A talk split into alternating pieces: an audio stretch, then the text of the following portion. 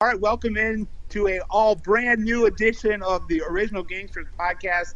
We're uh, social distancing to the max, doing this live on Facebook and Twitter. Um, this might be the format now for the foreseeable future as uh, our country deals with this crisis, uh, the coronavirus. But we want to bring you some entertainment, talk about some gangsters, talk about some movies, talk about some gangsters and how they're dealing with the, the health crisis, and um, talk about a little uh, uh, connection between politics and underworld activity and uh, kind of give you a little bit of a hodgepodge to get you through the day.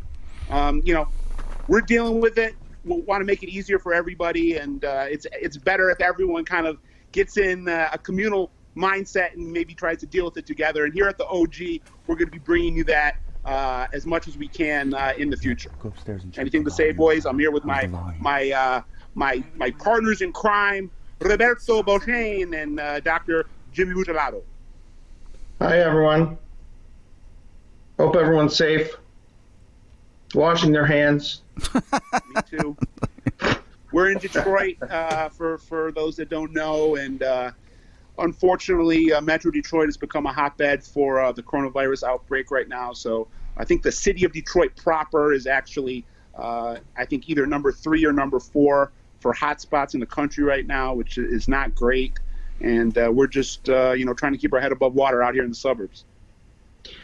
Yeah, and hopefully give everyone an hour or so of entertainment, maybe take their mind off of um, what's going on out there for a little bit. So let me ask you this, Scott. One thing I'll, I'll say. Go ahead, Roberto. Let me ask you this because we were just talking before we went live that now that you know legal sports gambling is obviously not you know not happening and and you're meant you know maybe some things are going backwards, which is good for some of the guys that we talk about on a normal basis. You Yeah, want to well, expand on that? Off, we'll talk about. Yeah, we'll talk about some news and notes from the underworld right now, uh, and how the current health situation is playing in to mob activity. And like Roberto said, I think uh, there's a lot of mobsters right now, a lot of wise guys that are licking their chops and seeing this as a way to, you know, leverage the bad economy, leverage the health situation in the advantage of uh, their mob activity. And uh, you know, uh, me and Jimmy were talking off camera.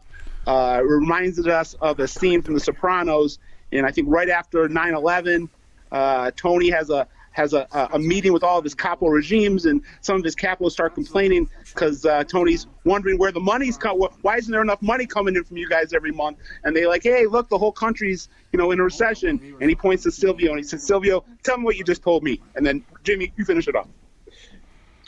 Yeah, there are uh, what two industries recession proof. Uh, uh, certain aspects of the entertainment industry and this thing of ours. That's what Silvio Dante told all the capos.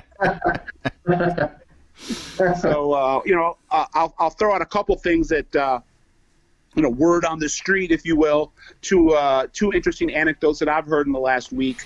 Um, one happening up in New England right now, where they've shut down all the casinos, and I've heard that uh, there's a um, well, this isn't breaking news, but there's been kind of a uh, a relationship forged uh, from the Philadelphia crime family and the New England Patriarca clan that started back in the late 1990s and then was on a hiatus for about a dozen years and picked back up in the 2010s. And uh, I heard that uh, this kind of union between the, the Philly mobsters and the New England mobsters, uh, they've they've put up these makeshift backdoor casinos uh, in the last week to benefit from the, the shutdown of the, the casinos in Connecticut and some in Massachusetts and some in upstate New York. And I heard they're just, you know, they're, they're, they're making money hand over fist. And the line is out the door to try to get in to these, which I'm sure are just kind of petri dishes for this infection, which is horrible from a health uh, standpoint. But I heard that uh, their backdoor casinos are doing crazy business this last year, or sorry, this last uh, Well, week. Um, and then in think about this because Go ahead, Jimmy. Yeah, I'm sorry. I just wanted to say, not only are the legal casinos shut down, but there are no sporting events. Right. So if you want to bet, if you want to gamble right now, your only option is one of these underground casinos, right? Yeah. And I heard the biggest one is operating right now in a small town in Rhode Island, which is kind of a, a, a central hub for all the different New England states to be able to go to and uh, ply their trade, if you will, uh, both the gamblers and the the owners of these backdoor casinos. Wow. Because So think about, I, I mean, I I, heard. Yeah, sorry, Jimmy, go ahead.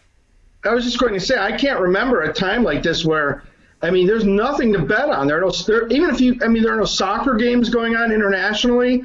I mean there's no horse racing. I mean isn't everything complete? I mean there's Yeah, nothing to bet on. shut down. Right. I mean it's I think remarkable. people are betting right now are on when different areas of the sports world will come back.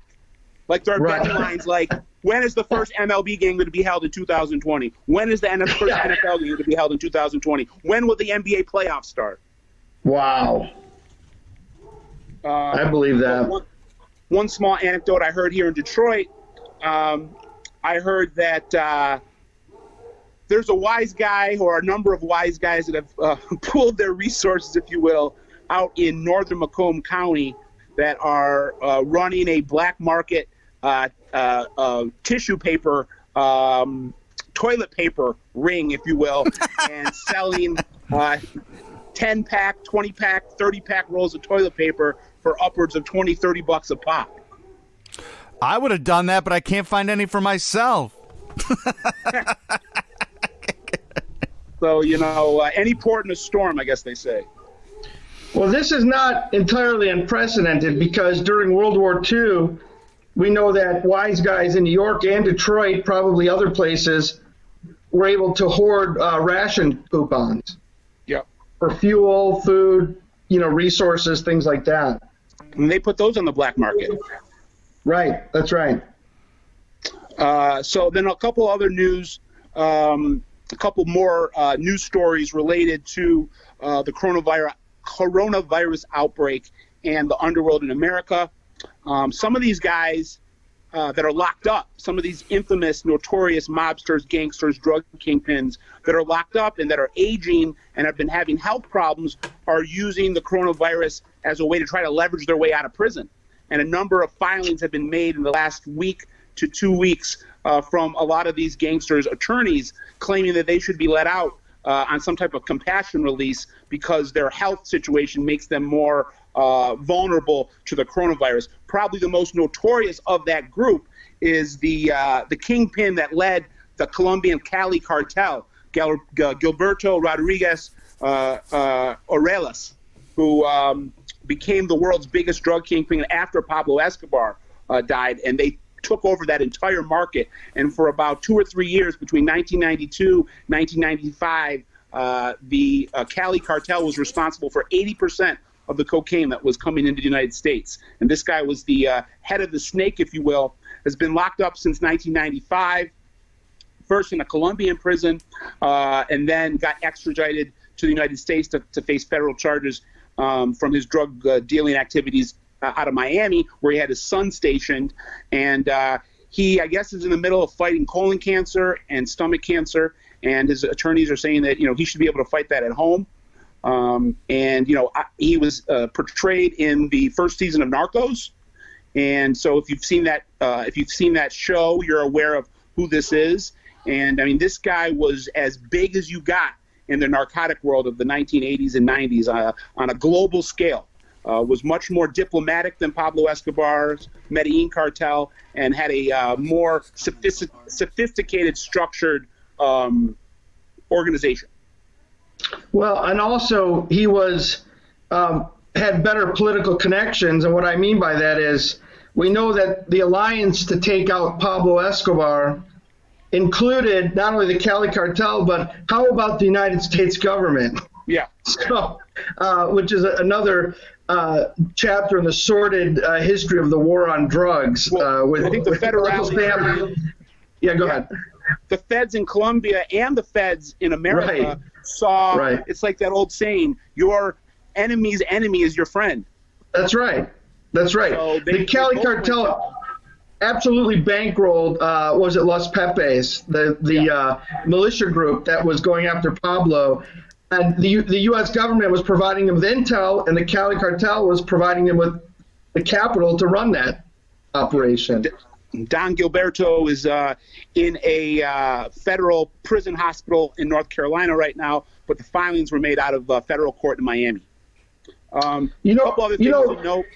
Go ahead. Yeah, I was just going to say with the Cali cartel, you know, there was a, a DEA agent busted not long ago for being uh, a dirty uh, DEA fed uh, was working with the Cali cartel. I don't know if you heard that story. I think this was uh, not long ago. Wait, not. Um, in Florida. so yeah. Let's move real quick uh, to the Midwest, which is our uh, our home base here. But out of Chicago, um, the most infamous Chicago mob figure of the modern times is a guy by the name of Albert uh, Albie the Falcon Vena. Um, it's kind of a modern day Tony Spilotro. If you ever saw the movie Casino, uh, that was about Tony Spilotro, although his character in the film was named Nicky Santoro. Um, Albie Vena is actually married to Tony Spilotro's niece, and he is uh, kind of looks like Tony Spilotro. He's small, and this man is lethal. There are some people that uh, consider him in law enforcement the most dangerous man working uh, the streets of Chicago right now or walking the streets of Chicago right now. Uh, he's a suspect in literally dozens of gangland homicides dating back to the 1970s. And uh, he makes his headquarters out of a bar called Richard's Bar.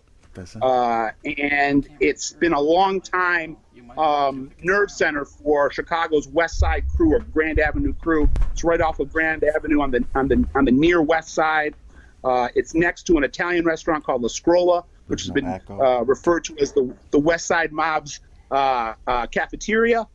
And uh, Albie kind of goes, spends his, his uh, early afternoons at uh, La Scarola, and then goes next door to Richard's Bar uh, for the majority of the night. Ends up usually leaves around nine or ten o'clock, but that's where he makes his headquarters. He's the street boss of the Chicago Mafia right now, running the Chicago Mafia on a day-to-day basis, and his headquarters um, were, was visited by the police last week uh, for violating the health ordinance installed by the, the, the, city of Chicago, which said no bars are, uh, are, are, to be operating. And the Chicago police on the west side took calls that Richards uh, had 10 or 11 people at the bar drinking last Tuesday night.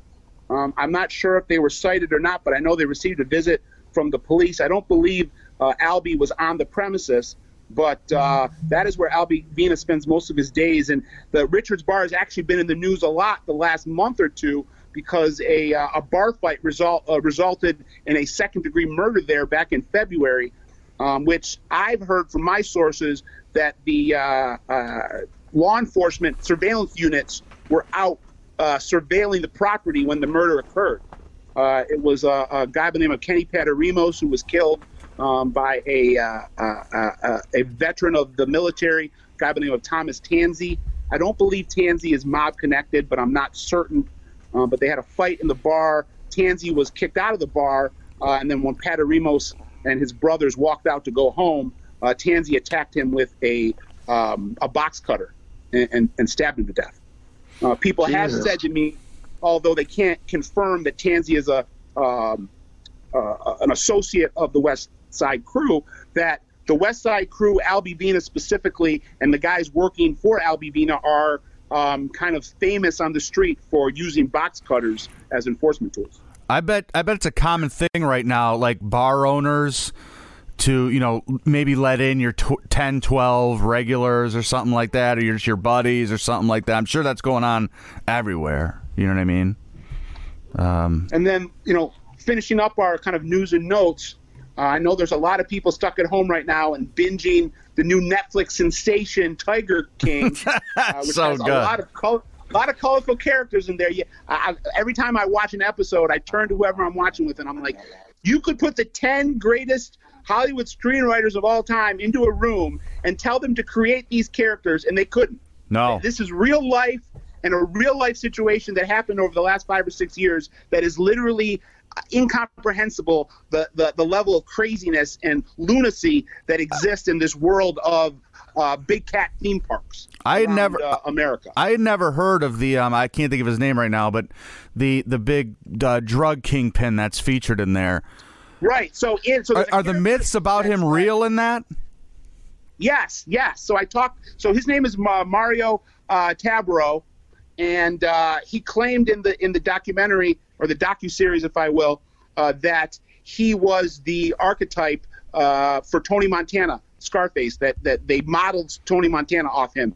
And at first, I thought that was kind of dubious. Then I called some of my contacts in the DEA, and they said, no, that's true. That yes, Scarface was a composite character. Tony Montana was a composite character of a lot of different real life drug kingpins that Do were uh, do you- working the, the, the Miami streets at that time. Do you- but do you think but that Al Pacino knew that? Slice it into a pie. What do you say? Do you think that Al Pacino knew of that guy and was able to model himself? Yes, yes. Their voices Well, are a little let me get- let me similar, and so yeah, if you were if you were gonna uh, you know make a pie chart of uh, all the drug dealers that that made up the real life drug dealers that made up the composite that was Tony Montana, this guy would be over fifty percent.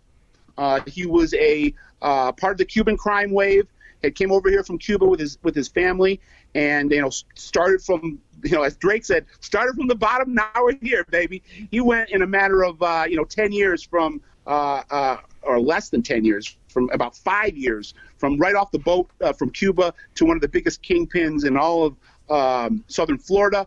He uh, kind of looked like Pacino a little bit in terms of his uh, dark complected um, appearance.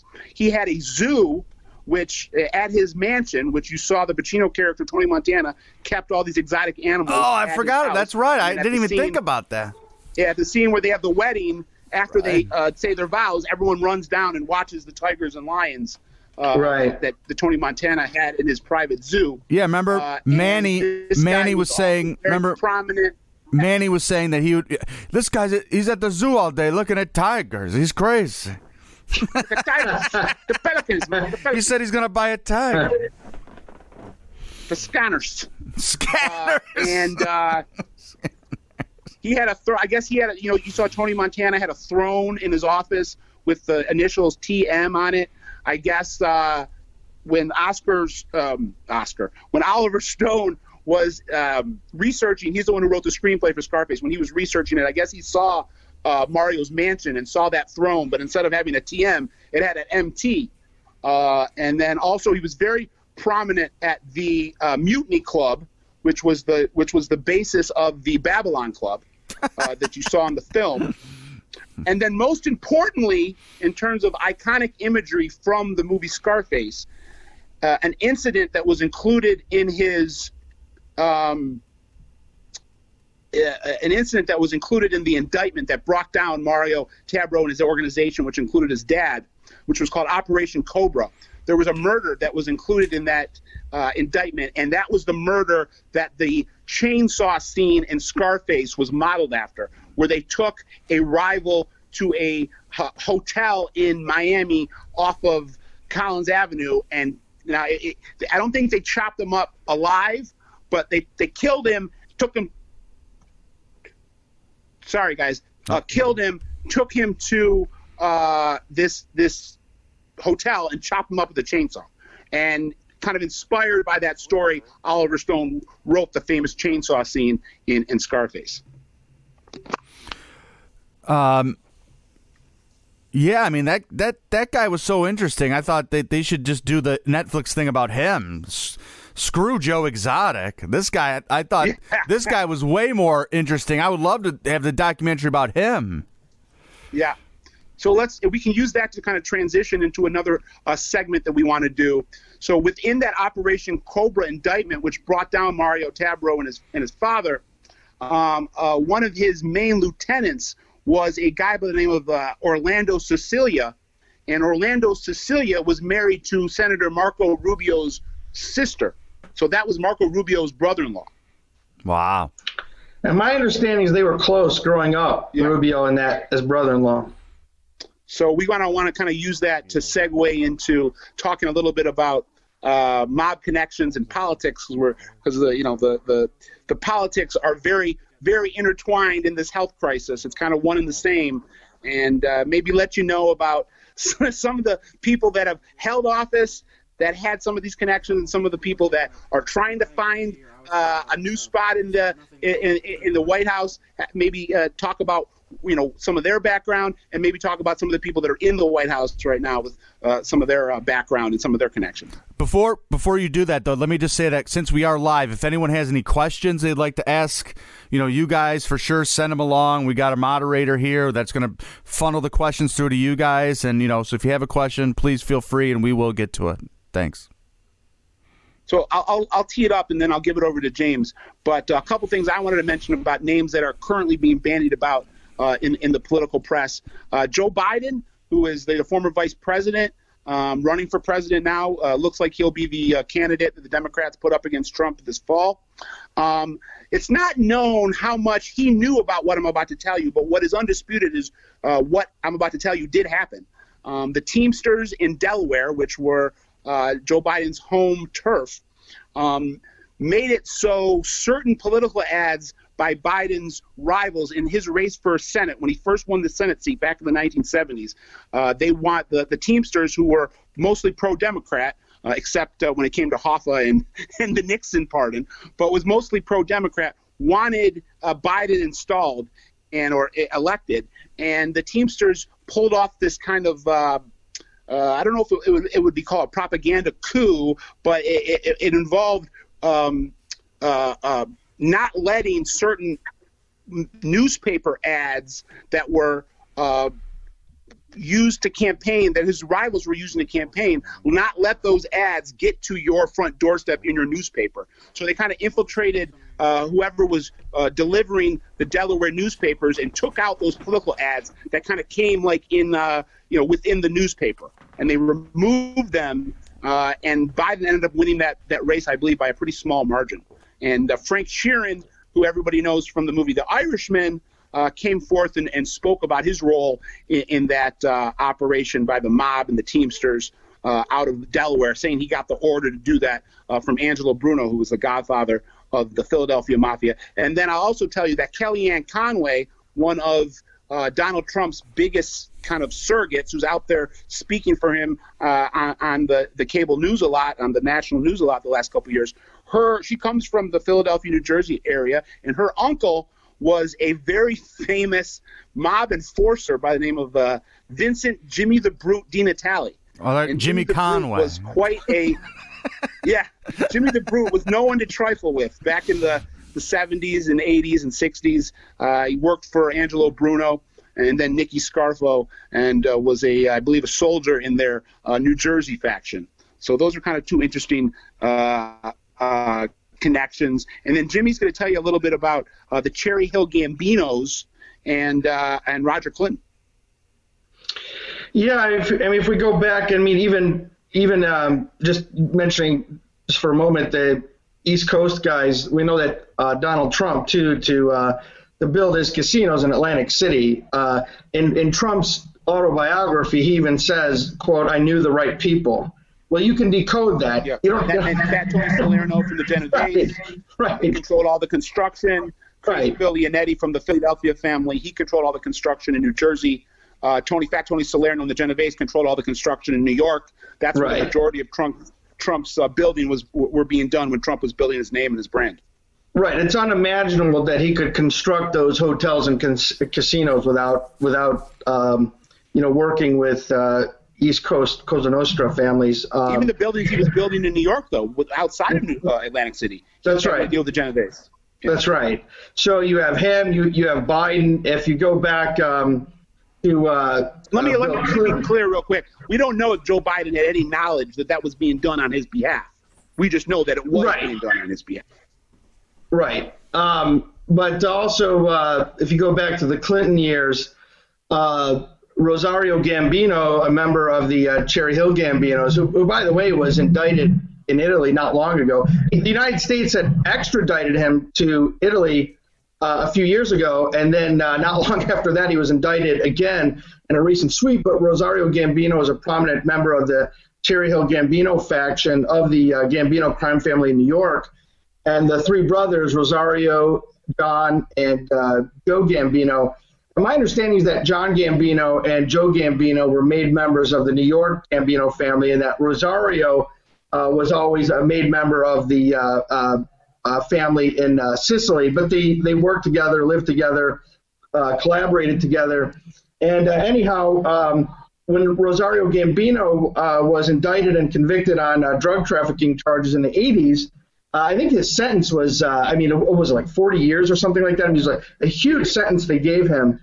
And when Bill Clinton became president a few years later, we know that Roger Clinton was a slippery character, if you will. Bill Clinton's brother.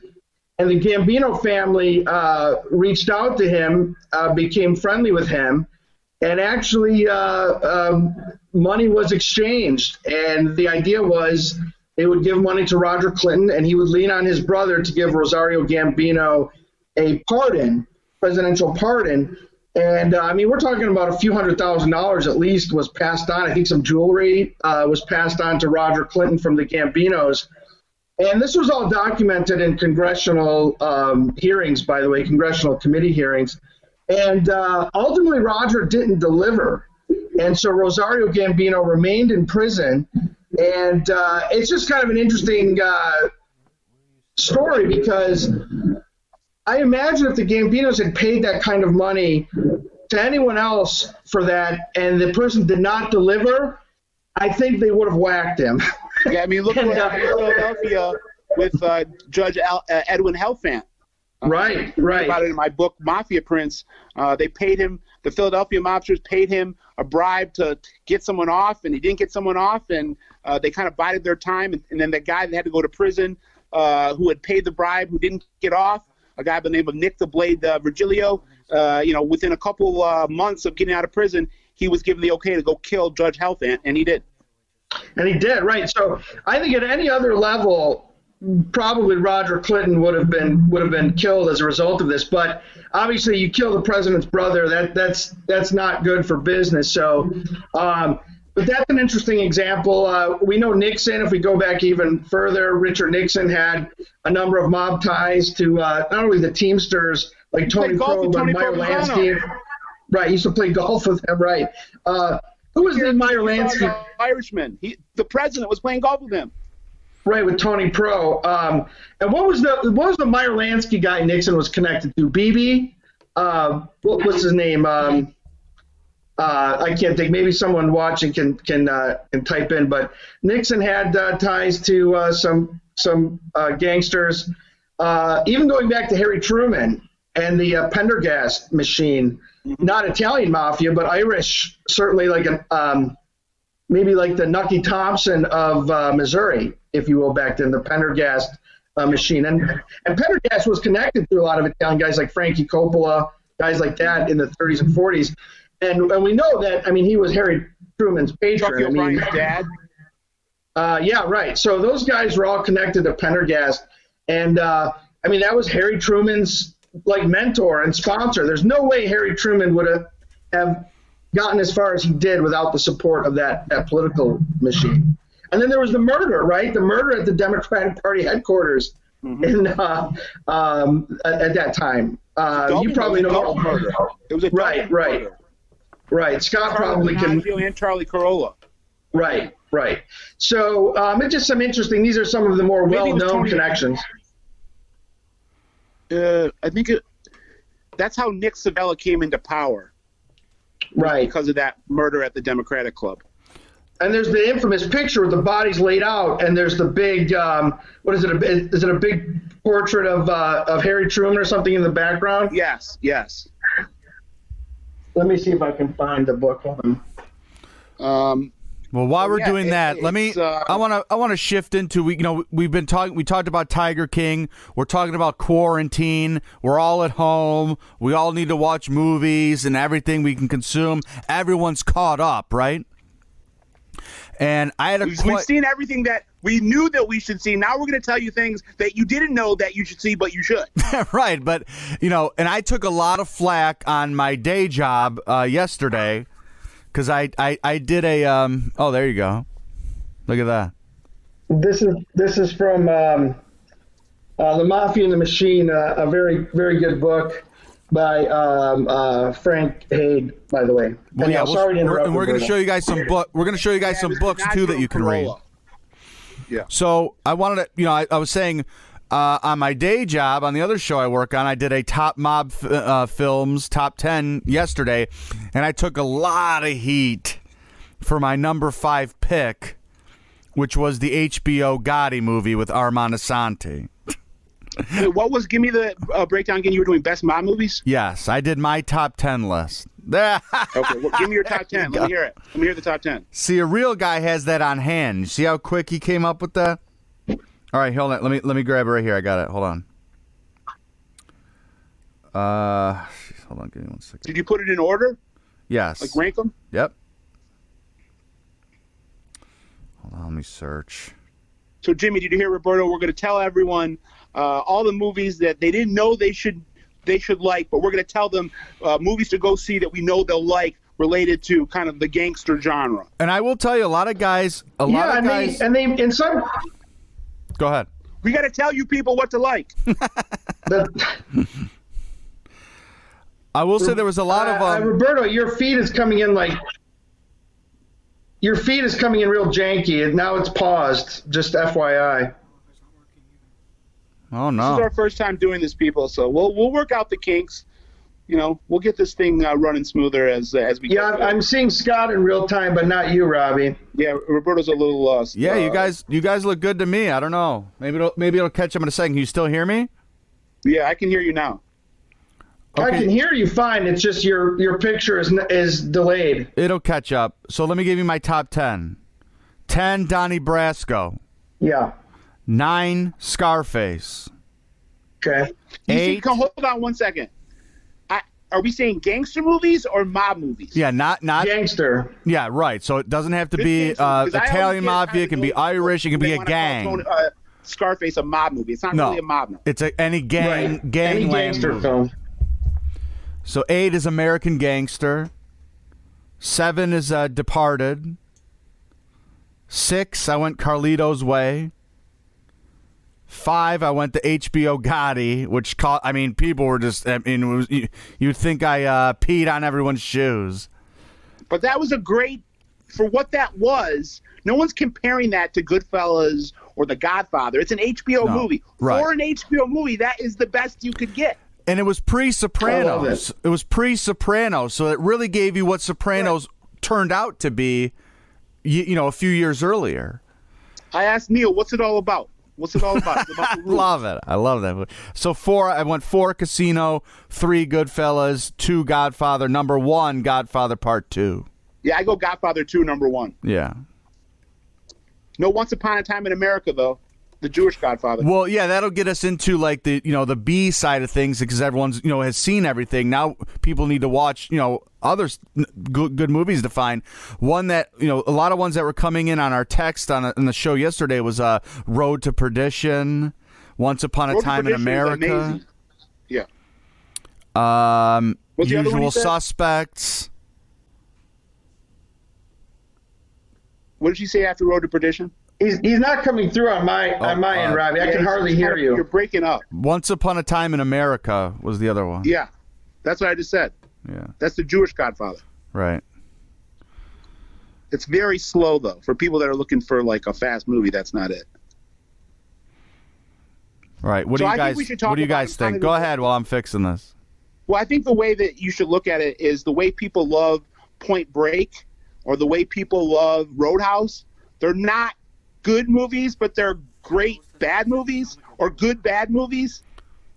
Um, Yeah, they're fun think to watch. Roadhouse, I mean, Valeni a- a- and his whole crew, which Roberto's a part of, didn't they do a whole podcast on the the um, the greatness that is Roadhouse?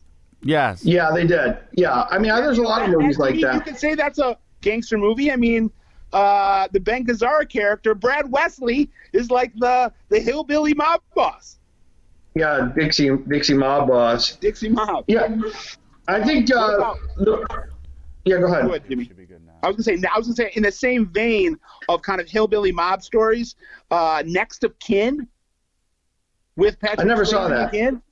It's about uh, uh, these like they're from like Appalachia, and Liam Neeson plays his brother, and he lives in Chicago, and Liam Neeson somehow gets killed by the Chicago mob, and the the brother played by Patrick Swayze goes to Chicago from Appalachia and takes on the Chicago mob. And what's so great about that movie is that the mob don's son, who's supposed to be like the Sonny Corleone of that movie, is Ben Stiller. yeah, that's not a very good casting. Uh, But it's a great bad movie again.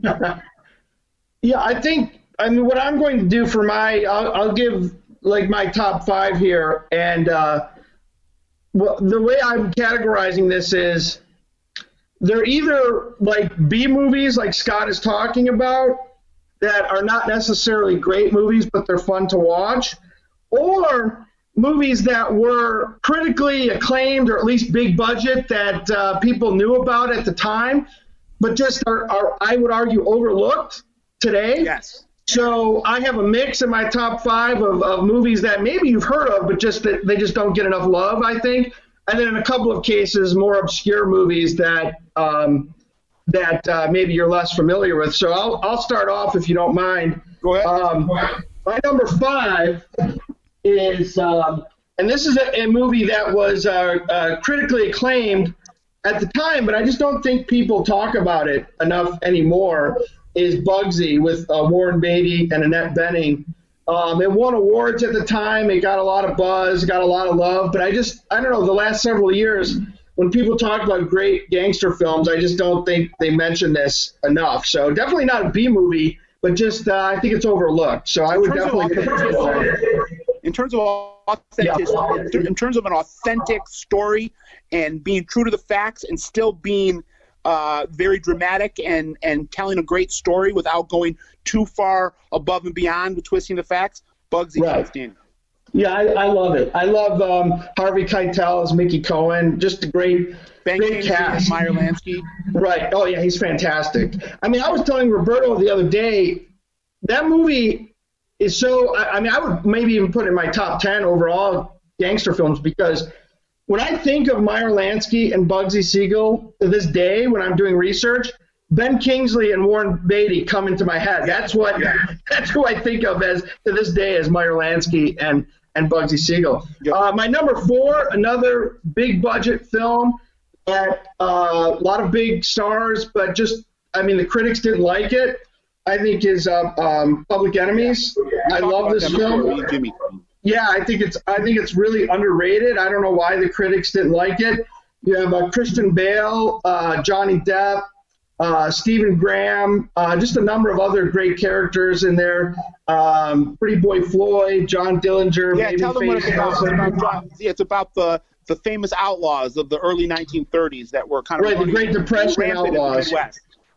Right, bank, uh, the big bank robbing gang. So you have uh, Dillinger and his gang. There's appearances by Babyface Nelson, Alvin Karpis, uh, Pretty Boy Floyd, and um, there's even a, a subplot in the film about the Italian mafia, specifically the Chicago outfit. So um, the, the action, I mean, there's just a lot of action in there. I, I don't know why. I don't know what the, the critics, why people don't like it. I mean, in my crime and film classes in the past, we've, we've I've had the students watch it, and um, I don't know. Their comment was they thought it was too slow at times. Like I've heard people say it's too slow. I don't agree. too slow. I don't agree either. I mean, they they they they acknowledge that the action scenes are like crazy, you know, fun to watch, but in between the action scenes, they just say it moves too slow. So I disagree, but I understand. What about the? Uh, let's talk about how aesthetically beautiful that was, though. Michael. Oh, Mann, yeah, Michael Mann. Amazing movies, just in terms Yeah, of Mike- visual.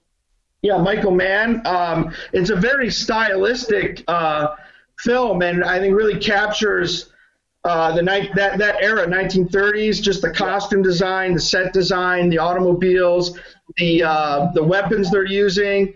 Um, I, I think um, if you like vintage 1930s gangster films, you already mentioned Road to Perdition, Untouchables, Miller's Crossing. If you like those kinds of films, I think you'll like uh, Public Enemies. Yep. Speaking of Public Enemies, speaking of John Dillinger, my number three pick is uh, the film Dillinger from the 1970s. Uh, came out around the time of uh, a little bit after Bonnie and Clyde. So um, another film that I just think is uh, underrated. People don't talk about a lot, but if you want to go a little deeper and you like the 1930s Outlaws, check out uh, Dillinger. Is that Warren, my number- Warren Oates play him? Um, yeah, I don't remember. You're the better. You're the better uh, I'm a film cinephile. guy. A little bit of a cinephile. Right, cinephile, right. Um, yeah, Warren Oates, yeah, very good. And uh, Harry Dean Stanton is in it, too. Um, and number two pick, uh, we don't need to talk about it too much because we already went into it, but um, looking for my props here. Um, oh, um, Let me guess, Harlem Night. Gotti. No, not Harlem Nights, Gotti. Um, and then my number one, my number one pick here is definitely a B film. Okay, and you guys are gonna laugh, but I love it, and I have a personal connection to this film. The Youngest Godfather Yeah, with Martin Landau. Oh yeah, with that's Martin good. Landau. Yeah, that's good. Right.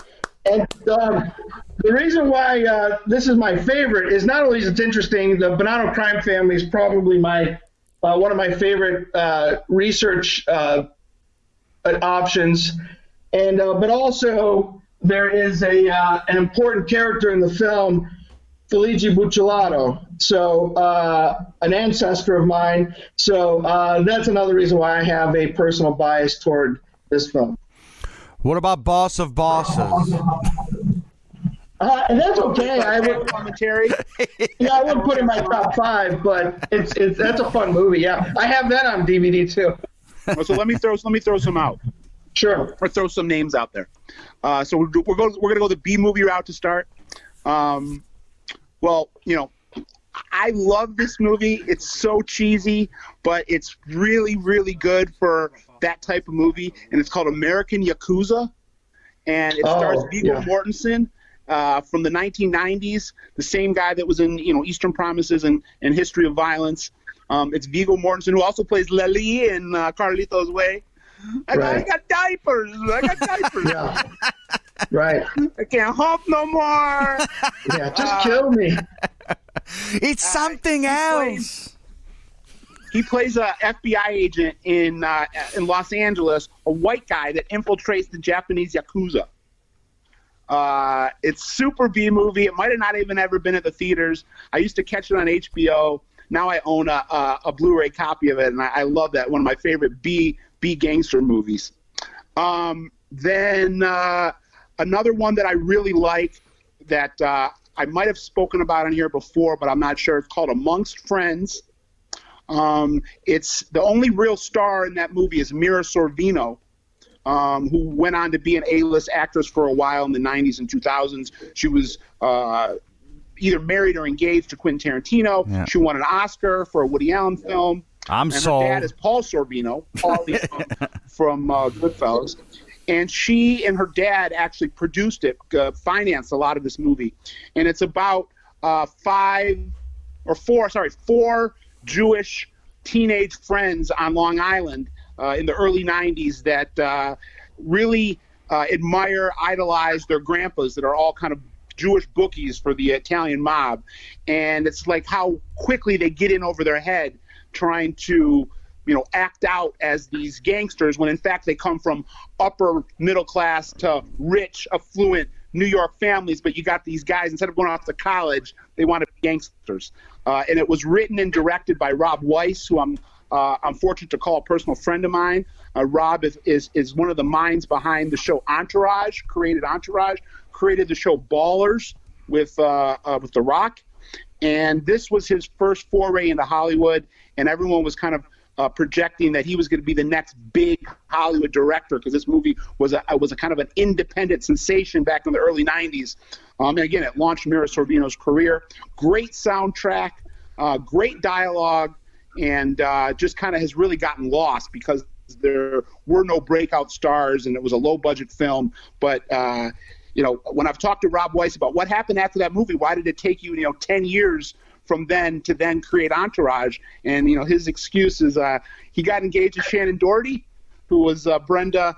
Uh, Brenda Walsh from Beverly Hills 90210. And if anybody knows uh, Shannen Doherty's history, she was a bit of a tabloid diva. And uh, Rob kind of says, I got got swooped up into that orbit and it you know, kind of took a bite out of my career. But he came back swinging with Entourage. That's a you know an all-time great film, and uh, you should check out Amongst Friends if you can. I believe it's on Prime. Um, in terms I know of, Roberto loves 90210, by the way. I, I have I the Roberto bo- loves guilty 90210. pleasure. I got the Don't let- box don't let him set. fool. He loves it. I got the box set. I can go grab it right now. I never watched Another- it for the record, but Another, uh, I, I find this movie entertaining, even though it's just god awful. But I find it entertaining. I'm a, I'm someone who writes and reports on the Philadelphia Mafia, and I know I'm gonna, I'm gonna hurt a lot of people's feelings in Philadelphia because they despise this movie. But I I just think it's so horrible. It's so horrible. There's part of it that's entertaining to me. It's called Tenth and Wolf. It's a very, very Totally. fictionalized version of Tommy of Lee. Of Skinny Joey Merlino. Tommy Lee plays an Italian mafia Right. guy. Oh, my The Motley Crue, God. Tommy Lee. And it's a it's kind of a fictionalized uh, that one of his friends from childhood had left and comes back and and infiltrates. Uh, the skinny Mer- uh, skinny Joey Merlino crew in the movie. Giovanni Ribisi plays the lead character. He's not Joey Merlino. He's Joey Marcucci. Mm-hmm. Yeah. And, uh, he, he Dennis Hopper is in that movie, Italian too. Sicilian Don, and uh, it's it's Dennis so Hopper is in that movie. It's entertainment. Sorry, I'm talking over you, Jimmy. What do you say? Yeah, no, Dennis Hopper is in that movie. There's a, Yeah, it's Dennis actually a Hopper- decent cast. Yeah, Dennis Hopper plays the Nicky Scarfo character. Right, right. So even though Tommy Lee's in there, there's actually some, there's some, it's a decent cast. Uh, Yeah, I can't remember James who else Marsden, is in there. James Marsden. James Marsden, right. He's the one who plays the the, the cop that infiltrates uh, Joey, Yeah. uh, Joey Marcucci. And who's his love interest in that movie? Isn't she someone big? Piper Perabo from. Uh, Okay, right. I think yeah. There's a few people in that. I agree with you. That's a fun movie. Yeah, yeah. Uh, another one that I really like that maybe people have never heard of is called Monument Avenue. It's a movie about the Irish mob in uh, Boston. Uh, another movie that covers that same territory is Southie that I really like. And Southie's got Donnie Wahlberg in it. Um, Monument Avenue is Denis Leary. I believe he wrote it, and uh, it's kind of a you know it, his character uh, is a little bit similar to the character he played in uh, the movie where or the television show where he's the fireman. Um, I'm blanking. Yeah, I know what you're talking about. It's a popular I- I show don't- on I didn't watch it. Yeah, I know what you're like talking about. I didn't watch it. version of the fireman, and it's about Right. a, a group of friends growing up in South Boston that uh, kind of run afoul of the of the of the of the Boston Irish Mafia. Um, uh, I love American Me and Blood In Blood Out, kind of the similar stories that tell the story of La M. Those are very good. Yeah, the, I would they, I would say there that's the that's the the, the, the Mexican Godfather. Yeah, very good film. And American um, Me I think is better than Blood In Blood Out, but they're both very good. yeah, Um, I another agree. movie that I really liked, uh, a foreign film that I really liked that's got turned into a popular uh, American television show is called Animal Kingdom.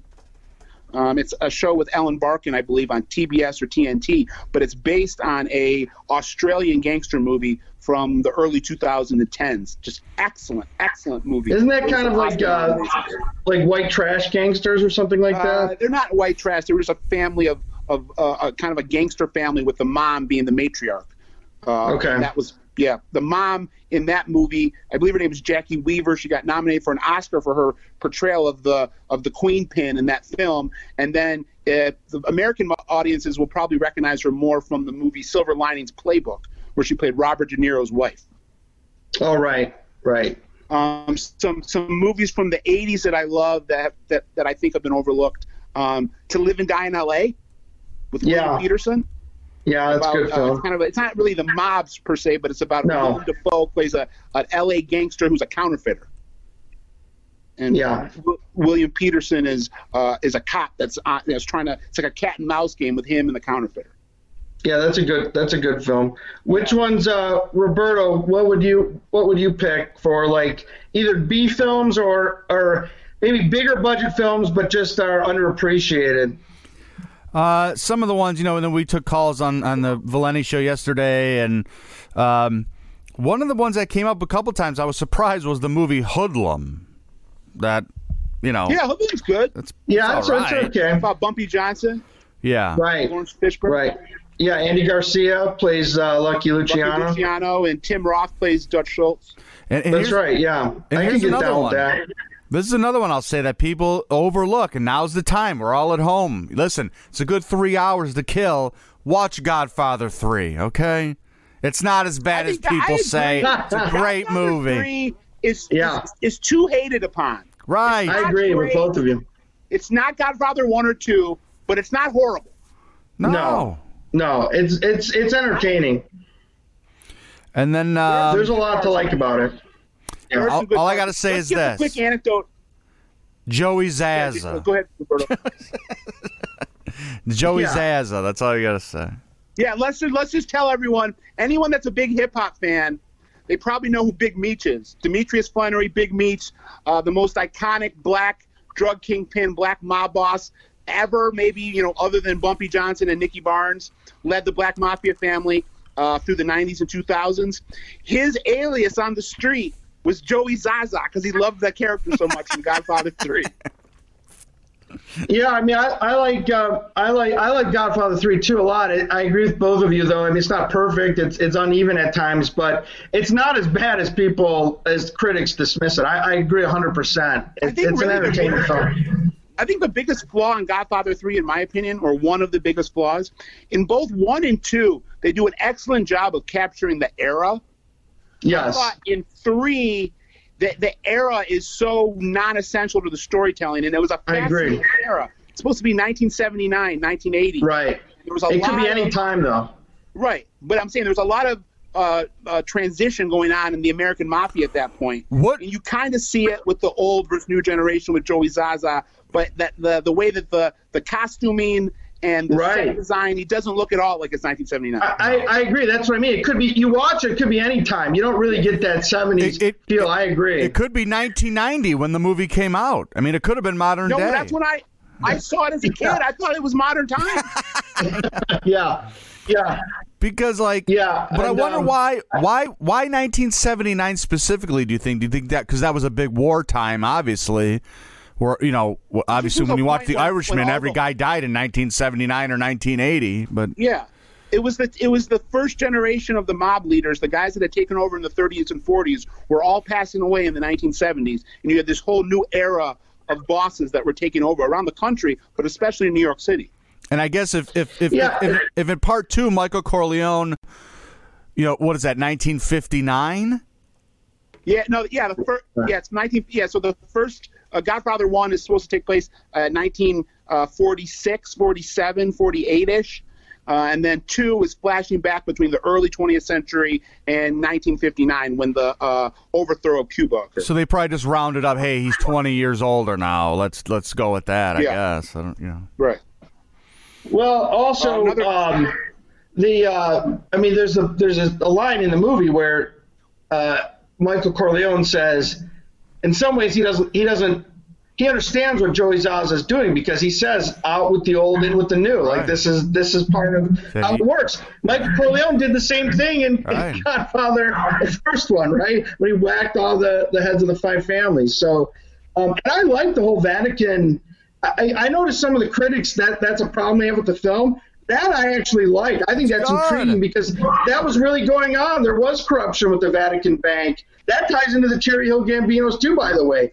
Especially John Gambino was connected to the banker uh, uh, Sindona. So um, I, I, like that part of the film. My, my biggest part of the my biggest critique is, first of all, I agree with Scott about the the, the costume design, the set design is is underwhelming and unconvincing. But uh, the uh, the casting, that I agree with the critics. Sofia Andy Coppola Garcia was great. Andy Garcia was great, though. I thought. Andy Garcia is great, but Sofia Coppola is is bad as um, the daughter. Oh, and also George Hamilton. George Hamilton is the is the lawyer.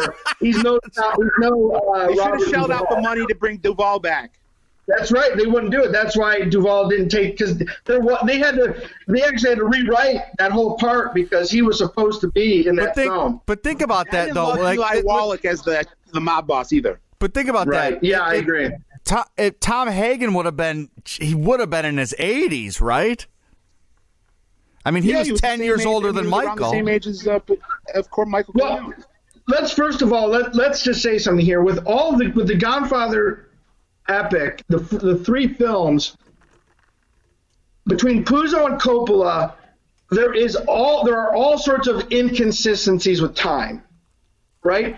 Even like if you look at the the, the funeral, I mean at the um, at the cemetery, Vito Corleone's uh, tombstone doesn't match up with the time frame that they talk about in Godfather 2. There's all sorts of inconsistencies with time. So even Godfather 3, that's only 20 years takes place 79 59 but they make they make Al Pacino look like he's 95 years old it doesn't make it doesn't make sense so there are all sorts of inconsistencies with time through the uh, movies, and some of the novels, subsequent novels, tried to like kind of um, account for that and, and, tie that in. So we're talking about you know if, if, books that you may want to read while you're uh, self isolating. Um, I think that the um, I like the uh, the Godfather uh, books that came out after. Um, this is the Corleone family. I have the the uh, right, the Godfather Returns, Weingard, and then um, uh, Godfather's Revenge. So, um, or they can. Um, I, I don't know where it is, but I have the Sicilian somewhere too. That was an actual Mario Puzo book that ties in. But yeah, I have that here too. You, will notice that didn't make my list though. it's so it's so bad. Um, I but, know um, what that director did. I think I've said this before. You know what the Michael Cimino, who was the director of of The Sicilian, did, which is a movie that I love, which is Yeah. another uh, uh, Asian mob movie, is um, uh, The Year of the Dragon. That's Oh, a great watch if you've never seen it. And it's like there's kind of like a war going on between the Asian mob and the Italian mob in New York. Mickey Rourke plays a cop that's trying to bring down the, the Chinese mob. Great, great movie. Well, in fairness to the Sicilian, the film, he was unable to secure the rights to the Godfather characters that are in the book. So if you read the book, Michael Corleone's in it, Right. Clemenza, there's there's Godfather characters in there, and he wasn't able to uh, from the Puzo estate. I don't know how you were able to make the movie, but not get certain characters, but whatever, that was the case. So, um, but if, if you're interested in like uh, connecting the dots, those books that I just mentioned, the four books, um, cover the years that aren't covered in the films, if that makes sense. So movies one, two, three, uh, the, the the years that are the lost years are, are covered in those books. So if you're a Godfather nerd like uh, like I am, I, I suggest that uh, you you give those a, a read. Let me wrap. Gonna, let's, let's start to wrap it up a little bit. Let me rapid fire some more names of some movies that if you haven't seen, you should. All right, I'm going to start with uh, Raw Deal, another good bad movie. It's Arnold Schwarzenegger's only Italian mob movie where he plays a, a, a police officer who tries to infiltrate the Chicago Mafia. I remember Great, that. good bad movie. I remember that. Yeah. Uh, if you love the movie Heat, if you love Michael Mann, go look at Thief. Thief is kind of uh, the way that Mean Streets is to Martin Scorsese films. Thief is to Michael Mann films. You can see all of his future films in his first uh, outing. And in Thief, you got uh, the way I look at Thief is that it's the uh, the Robert De Niro character from Heat, but 20 years earlier, because it's pretty much the same character, and you're seeing kind of him earlier in his life as a professional thief, uh, dealing with the Chicago Mafia. Uh, it's it's a it's very exciting, very intriguing, uh, very fast paced, great dialogue. Um, if you haven't seen Mean Streets and you love Martin Scorsese, I, I recommend you, you, you take a look. It's his first movie, and again, it's a blueprint for all future uh, Mar, uh, uh, um, Martin Scorsese films, from the beginning to the way the soundtrack, to the Rolling Stones, to the way the stories tell, to De Niro and Keitel. Yeah. It's great, great. A couple more that came in uh, during the show yesterday was uh, Prizzi's Honor. Prizzi's Honor's pretty good um, with with uh, Jack Nicholson. It's kind of a tongue-in-cheek mob film. Um, from that same era, though, uh, uh, The Pope of Greenwich Village. Yeah, that was the other good, one. Very authentic. Mickey Rourke again, Burt Young. Um, I love State of Grace. It's a, an Irish mob movie with uh, uh, Sean Penn and Ed Harris and Gary Oldman. Just you know, again another movie where a, a, an old-time friend um, returns to the neighborhood and. The, the mobsters that he's returning to don't realize that he's actually a uh, an FBI agent and he's infiltrating the, the Irish mob. Um, Let me We Own the let me um, let me interrupt for a second. The reason why people appreciate this, the reason why I just had to step away for a moment is uh, I'm cooking my uh, pasta sauce, and you can't let it stick. You can't let it burn. I can smell it in the kitchen, so that's why I had to jump Oh, away don't- for a second. Oh, your brother, sauce, your so- brother in the wheelchair isn't there to watch the sauce. No, that's right. No, I'm has to go afraid get a not. hat to go fly with my lucky hat. Yeah, forget your fucking hat. Sorry, we, own Scott. the Go Night's ahead. a, gr- we own the Night's a great movie about the Russian mob. Uh, Joaquin Phoenix, Mark Wahlberg, Robert Duvall, um, from uh, the same Oh, yeah. uh, Yeah. director James Gray, who I really Yeah. like. He also did The Yards, which is with uh, That- Wahlberg and Joaquin Phoenix, which was a good New York uh, kind of gangster flick. That's a suspenseful film. We Yeah. own the night. now, let me let me let me say this: uh, one that was coming in a lot yesterday. One that was coming in a lot yesterday, but I don't. Yeah, technically, there are gangsters in it, so I guess you have to count as True Romance. True Oh, I like that film. It's my Yeah. favorite Tarantino movie. Yeah, he didn't direct good it, but film. he wrote it, and Yeah. a lot of it takes place in Detroit. Yeah. Yeah, that's a great James Gandolfini, Yeah, uh, Gary Oldman, Brad uh, Christopher Walken, Dennis Hopper. the scene between Great- Walken great and Hopper cast. is an all-time great scene in the history of Hollywood. Yeah, yeah, it is. It's classic. Yeah, I would agree. Put that For film black, for sure. black gangster movies, Sugar Hill, kind of a poor man's New Jack City, but still really good. Uh, Mhm. Paid in Full, which is the true story of Love uh, uh, uh, Alpo and uh, Rich Porter. You don't like it? No, I do. I love it. No, it. he loves it. Oh yeah, Uh, Paid in Full, yeah. great. Um, in terms of you know black exploitation gangster movies that I really like, everyone talks about Superfly, Uh-huh. Across 110th Street, great one. Uh, you know, talks about the Italian mob in that one. Black Caesar Those movies are fun. Is kind of like the black Yeah. mafia taking on the Italian mafia. Uh, that's great. Black Godfather is a real B B level movie from the 70s, which I enjoy. Those Um, movies are fun. yeah, uh, Federal Hill is a good independent movie from the 90s that's shot in black and white. Has Frank Vincent in it. Yes, 110th Street. Great song that was played in Jackie Brown. Jimmy, look at that. Opens the movie Jackie Brown, Quentin Tarantino. Oh yeah, yeah. Those are those. Uh, that's awesome. Yeah. This is Anthony Uh, Quinn. two movies that deal with. Du- yeah. Anthony Quinn, and Yaphet Kotto. Uh, two movies that talk about or that portray Dutch Schultz. Uh, Billy Bathgate, which uh, Yeah. got panned in the theaters with Dustin Hoffman playing Dustin uh, Dutch Hoffman, Schultz, but I, I think it's it's decent. I thought it's decent.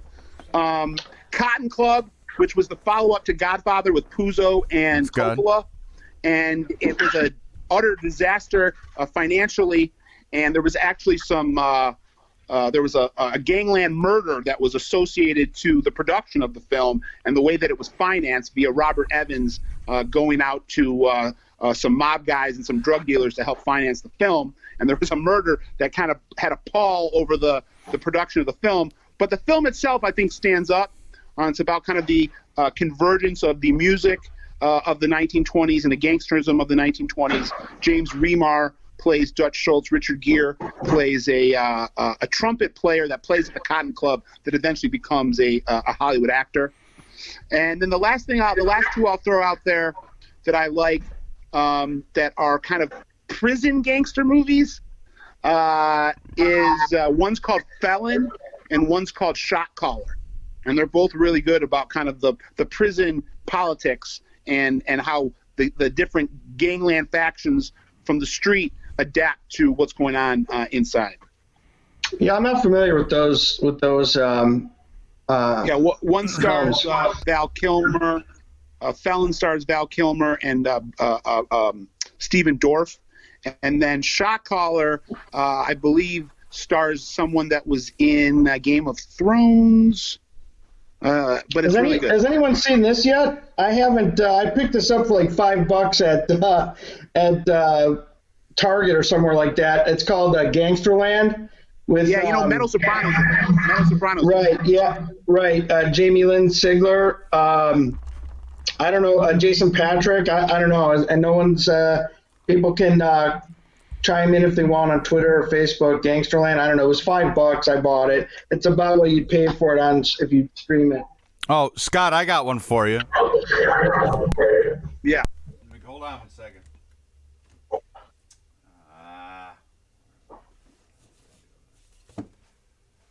uh, I got the soundtrack here on vinyl, but I'll just uh, remember In Too Deep.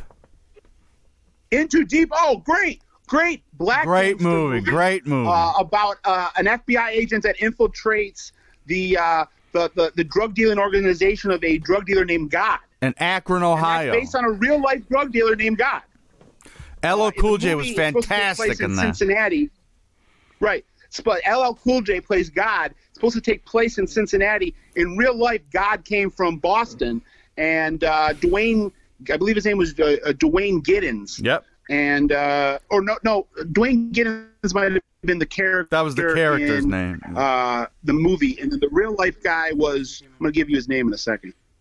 What do you guys think happened to Frank Matt? But he ran the Orchard Park Projects, where New Edition was from. They called him God. Frank Frank Matthews is a that's a drug lord, Robbie. Oh, okay. You hear what I'm saying? He, Cameron's Yeah. giving me questions that are coming in. Um, but yeah, like Jimmy, how about this? Scott, let's ask Jimmy this. When I tell you that LL Cool J's in a movie, what are the odds that you're going to go watch it? Well, He's good uh, in I do like that uh, shark movie his he was is- in. What was the shark movie? Deep So Blue. Dwayne Gittens, I love that movie. yeah. Du- Dwayne Gittens was the character that L. Cool J plays that they call God in the movie. He's supposed to be the drug kingpin of Cincinnati. In real life, he's based on Daryl Whiting, whose nickname was God, who was the biggest black drug dealer in Boston. And that, Uh, I, I just uh, uh, somebody 80s and 90s. I could I and was I overheard that uh, FBI agent. someone was asking about Frank Matthews. Just to give a shout out to our uh, shout out to our friend Al Prophet. Oh, uh, he actually uh, and I Scott, you might have you were probably involved with this too, the Frank Matthews uh, documentary. Yeah, I, I think I might have done an interview for it. I'm not sure. Tell. Yeah, the Frank Matthews story. So Al Prophet, uh, he, he did a documentary on Frank Matthews that uh, explores some uh, potential theories in terms of what happened to him. So, so if people don't know, Frank Matthews was one of the biggest African American drug wholesalers uh, in the 1970s and disappeared, um, most likely of his own volition. He wasn't killed. He was on bond and vanished. And he's still on the uh, uh, uh, FBI's top 10 most wanted list. People believe that he could very well be alive and living under, uh, under a different identity. And he was- he was- 40 years, 45 years after he disappeared. He was pushing a lot more weight than uh, Frank Lucas too. Yeah, but he, he was inter, he was um, uh, transcontinental. He he wasn't uh, uh, stationed in one city. He was supplying parts of Detroit, Baltimore, Philadelphia, New York, New Jersey. Isn't Frank Matthews the, the one who said the infamous line that I'll, I'm going to go up and shoot up Mulberry Street if the Italians cross me? Was that Frank Matthews? that Remember sure. they used that they used that Nino line in New Jack City Nino where he says, uh, Oh yes, yes, yes. I, I, wasn't that based the on West- something Matthew said? Yeah, and then the Westies also there was a line in State of Grace uh, that was taken from a real life wiretap. Uh, where Yeah. said go, go shoot them down with the spaghetti uh, in their uh, spoons. Yeah, Yeah, yeah. I, no, thought I thought that was Frank Matthews, but I, I don't know. I don't remember. Maybe I'm wrong. I don't I don't remember. I don't know. You know, but I, I'm pretty sure somebody said that. It was caught on a wiretap by It somebody. always it always reminds me of Wesley Snipes. He's, he's like, "You scungilli eating motherfuckers." That's Cranky right. needles, cranky needles. I have that. I have New Jack City around here too. now that that was another one of my what you know I couldn't get in the Oh, it's top ten. I wanted to, but I couldn't. But I figure everyone knows about New Jack City. If you don't, you need to see that. Not movie. young people. The young every people black don't. gangster movie after black exploitation, after that era was done with in the 1970s, there were no black gangster movies for 15 years Until that, And New Jack right. City started it all off. And There'd let be me no end. Boyz n the Hood. Okay. There'd be no Menace to Society without New Jack City. Let me wrap up with this. We've we've done we've given everyone tons of options. We've given you books. We've given you movies. We've given you uh, millions of hours. Let me end with a line from Superfly. Ready? I hire the best killers there are. White killers. White ones, baby. hey, be safe out there. We're going to try to bring you as much uh, original gangsters podcast as we can, uh, in any way that we can, being as safe as we can. Social distance, wash your hands, and we love you here at the OG podcast. Everybody, stay safe, stay healthy.